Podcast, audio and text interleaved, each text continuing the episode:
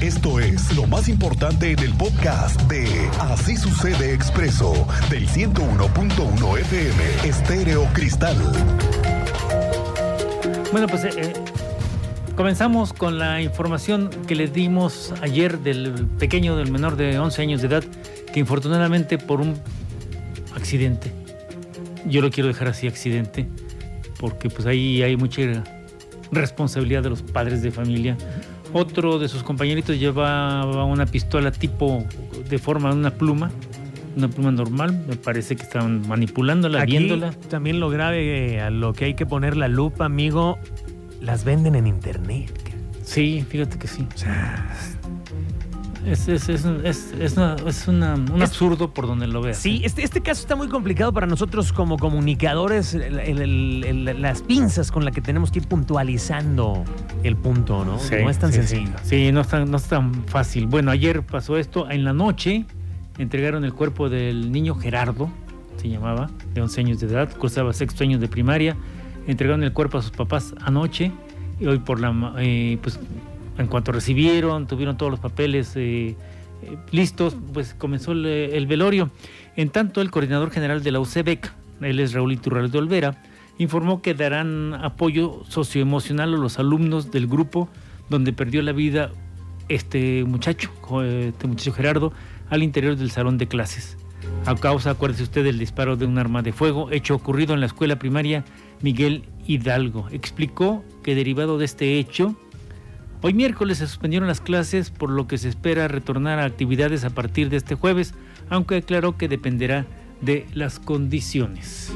Pues por lo pronto estamos esperando a que se superen las crisis, porque pues todos sabemos que el lado humano también pues sí conlleva crisis, ¿no? Y estamos dando oportunidad a que, a que se supere esto para continuar con, con los- las pláticas y el apoyo socioemocional que le vamos a dar, sobre todo a los niños de, de ese grupo, que son los compañeros. Y bueno, pues eh, tras esta, esta situación, tras este trágico incidente, ya le recuerdo a usted una escuela primaria de Querétaro, de aquí del municipio de El Marqués, Sí, señor. en el que el estudiante ingresó eh, esta arma, no es un arma de fuego tal cual, ¿eh? le digo, es una, una, recámara de pistola, digámoslo así, con un solo tiro, eh, en formato de pluma atómica. ¿no? Bueno, pues eh, cuando y al causar la muerte, bueno, el tema ya recorrió todas las instancias, ya recorrió todo el país, ya es nota nacional. Eh, hoy la magistrada presidenta del Tribunal Superior de Justicia, ella es em, Mariela Ponce Villa, eh, se pronunció sobre esta situación como que, que tú, como bien decías, Cris, eh, muy compleja, muy compleja jurídica y social, pues eh, rodean varias, varias condiciones, ¿eh? La condición de los papás, Sí. de cualquiera de nosotros, que yo, yo lo quiero decir así, Cris, tenemos la obligación de saber qué traen los muchachos ¿no? en la mochila, las muchachas, Sí, entre totalmente. otras, entre otras cosas. Bueno, pues eh, la magistrada Mariela Ponce Villa dijo que es sí una situación compleja y pues eh, saludo con todo gusto a nuestro buen amigo Rodrigo, el eh, teniente Mérida. Tú no tienes todos los detalles, te escuchamos y él nos manda toda la información. Muy buena tarde, Juan José. Muy buena tarde a nuestra audiencia. En efecto, la magistrada, presidenta del Tribunal Superior de Justicia, Mariela Poncevilla, se pronunció ante este trágico incidente ocurrido en la primaria en la comunidad de Miranda, donde un estudiante ingresó una pistola pluma y causó la muerte a otro niño. A continuación, pues, las declaraciones de la magistrada señalan, por supuesto, en un principio que es un evento desafortunado, y la magistrada también señala que hay que confirmar y verificar si el menor ya cuenta con los 12 años cumplidos. Respecto a esto, de ahí se origina o se va a poder determinar si puede ser procesado por la vía penal. Una cosa es la vía civil, que es lo que explicaba la magistrada, pero por consiguiente el tener cumplidos los 12 años es lo que va a determinar si se enjuicia a este adolescente. Porque esto ya tendrá que ser anexado por medio de la carpeta de investigación que inició el día de ayer la Fiscalía General del Estado. En cuanto a la responsabilidad principal, la magistrada señaló, también recae en parte en padres de familia, quienes son los que deben de educar y concientizar a sus hijos sobre las consecuencias de sus acciones. Entonces, al final, depende de la investigación y la edad del niño involucrado para poder conocer si se puede enjuiciar o toma conocimiento otra autoridad. Si quieres, escuchamos a la magistrada Mariela Ponce. A los niños, eh, aunque no sean adultos o no sean mayor de edad, los tenemos que respetar como personas y respetarlos en su privacidad, en, cuestiones dignas y el revisar sus, pertenencias, que es algo muy personal, es algo muy privado, pues sí puede ser invasivo aunque también está en la balanza el decir, bueno, con esto podemos evitar prevenir un mal mayor, ¿no? porque es, es una afectación la revisión, pero puedes prevenir algo que puede ser superior. Entonces, cuando lo pones en la balanza, es preferible limitar o, o, tener esa restricción pequeña a esa privacidad con la finalidad de evitar un hecho pues, delictivo que se enjuicia adolescentes a partir de los 12 años de edad tendríamos que ver la edad del, niño.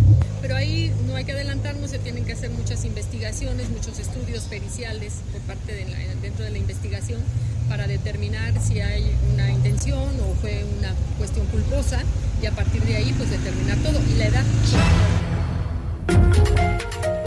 Teniente. Asimismo, la magistrada señaló que casos como estos no son recurrentes en la entidad y que la respuesta legal y social debe ser cuidadosamente evaluada. Este incidente será investigado por la Fiscalía Especializada en Adolescentes y se esperan más detalles a medida que avance la investigación. Es la información, Juan José. Bueno, pues eh, me quedé pensando en este niño y reflexionaba cuando yo tenía 12 años. Yo era un niño. Sí, claro. Piensa, eh, Cris, piensa, teniente, a los 12 años, ¿qué hacías? ¿Estabas en la escuela? jugabas a las canicas y de repente ya te van a enjuiciar. qué tragedia, ¿eh? Qué tragedia. Teniente, muchísimas gracias. Que tengas buena tarde. Nos escuchamos al rato. Gracias, teniente. Y bueno, en otra, en otra información, le platico a usted, yo creo que algunos de ustedes ya están enterados porque viajaron por las carreteras de México, pues resulta que Caminos y Puentes Federales, conocido como CAPUFE, ha anunciado la actualización de tarifas en las autopistas y puentes concesionados a partir de hoy, 15 de noviembre de 2023. Ya amanecimos con el incremento en las tarifas, fíjese. El Fondo Nacional de Infraestructura ha autorizado un incremento promedio de 3% en estas tarifas. Otro, imagínense, es el puentecito, ¿eh? Sí. ¿Cuánta gente no sale a viajar y ya le tocó el aumento? Usted me dirá, es que es poquito.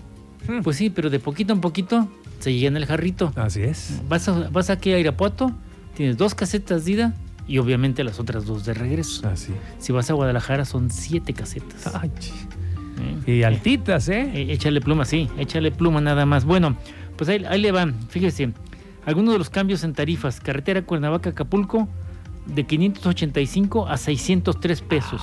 ¿Eh? Motos 292 pesos a 301. En la México-Puebla de 198 a 204 en los automóviles y las motos de 99 a 102 pesos. Y aquí la que tenemos más a tiro de piedra, la México Querétaro, de los automóviles de 198 pesos a 204 en total. ¿eh? Y de 99 pesos a 102 en total las motocicletas. Le estoy diciendo cifras de costo total de las casetas de, en este caso de la Ciudad de México, a la ciudad de Querétaro. Fíjense nada más, y para este tema, Hoy por la mañana, el presidente Andrés Manuel López Obrador confirmó, dijo, sí, sí, sí, aumentó, la, aumentó Capufe el costo de las casetas previo al megapuente y a fin de año. Pero el incremento es debajo del nivel de la inflación, dijo el presidente de la República. Ah, no, bueno, menos mal. No, menos mal. No, ya, ya dormimos esta noche. Uf. Durante la mañanera de este miércoles, eh, comentó eso y luego arremetió una vez más, y como ya es su costumbre, contra los reporteros y de nuevo los culpó y, de nuevo culpó no a los reporteros, ¿eh? al antiguo régimen neoliberal. Ningún aumento por encima de la inflación, ninguno. En este momento en particular, dada la situación en Acapulco, incluso sería... No, en Acapulco no vamos a cobrar. Es que usted quiere que yo diga que este, se va a cobrar. O sea, yo le entiendo, es de lo mismo. O, saber, por ejemplo, si pudiera este comunicado exceptuar Acapulco o algunos caminos, dado que... No, Acapulco no, ya lo dijimos. Incluso el incremento es, me dicen, de 3%, es menos que la inflación, sino los dueños de las estaciones de radio en las que trabajas están molestos con nosotros. Entonces, nada de lo que hacemos les gusta. Bueno, bueno, el talante del presidente de la República. Una de la tarde con 12 minutos hablando de asuntos de movilidad. Fíjese que aquí en Querétaro el director de la Agencia de Movilidad del Estado, él es Gerardo Conalo Santos, informó que modificaron las bahías del transporte público a lo largo de toda la Avenida de la Luz, acá en el norponiente de la ciudad.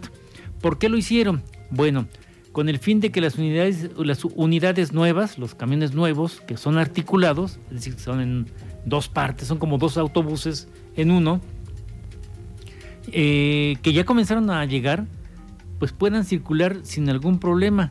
Detalló que estas modificaciones hechas por la Comisión Estatal de Infraestructura consistieron en ampliar el acceso y salida de las bahías para que las unidades articuladas se puedan acoplar mejor a esas estaciones. Acuérdese, estas unidades de la Mercedes-Benz miden 18 metros, 18 ¿eh? metros de largo, no son cualquier cosita. ¿eh? Y segundo, tienen una capacidad para 150 pasajeros. Lo que tú ves en, Avenida de la Luz, estas adecuaciones tienen que ver eh, básicamente con la funcionalidad de los propios autobuses. Hay que recordar que, que parte de los 400 autobuses, 40 eh, de ellos van a ser articulados y muchos de estos autobuses van a circular por Avenida de la Luz. Y estas adecuaciones van en función de poder tener un mejor, mejor, una mejor adecuación y acoplamiento de las unidades articuladas en Avenida de la Luz.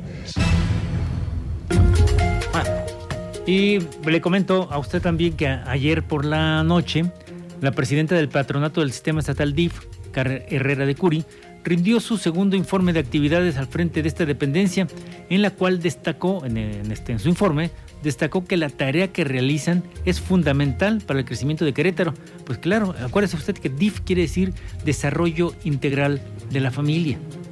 Es un apoyo al núcleo fundamental de la sociedad.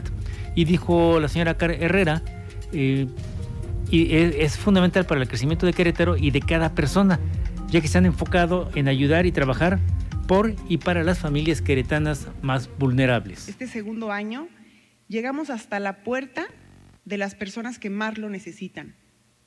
Ampliamos nuestros servicios y ampliamos nuestros apoyos en los 18 municipios del Estado. Un reconocimiento especial a la vocación de las comunidades de trabajo del Centro de Rehabilitación Integral Querétaro, CRIC, y del Centro Integral de Rehabilitación Regional, CIR quienes prácticamente duplicaron su número de terapias y beneficiarios.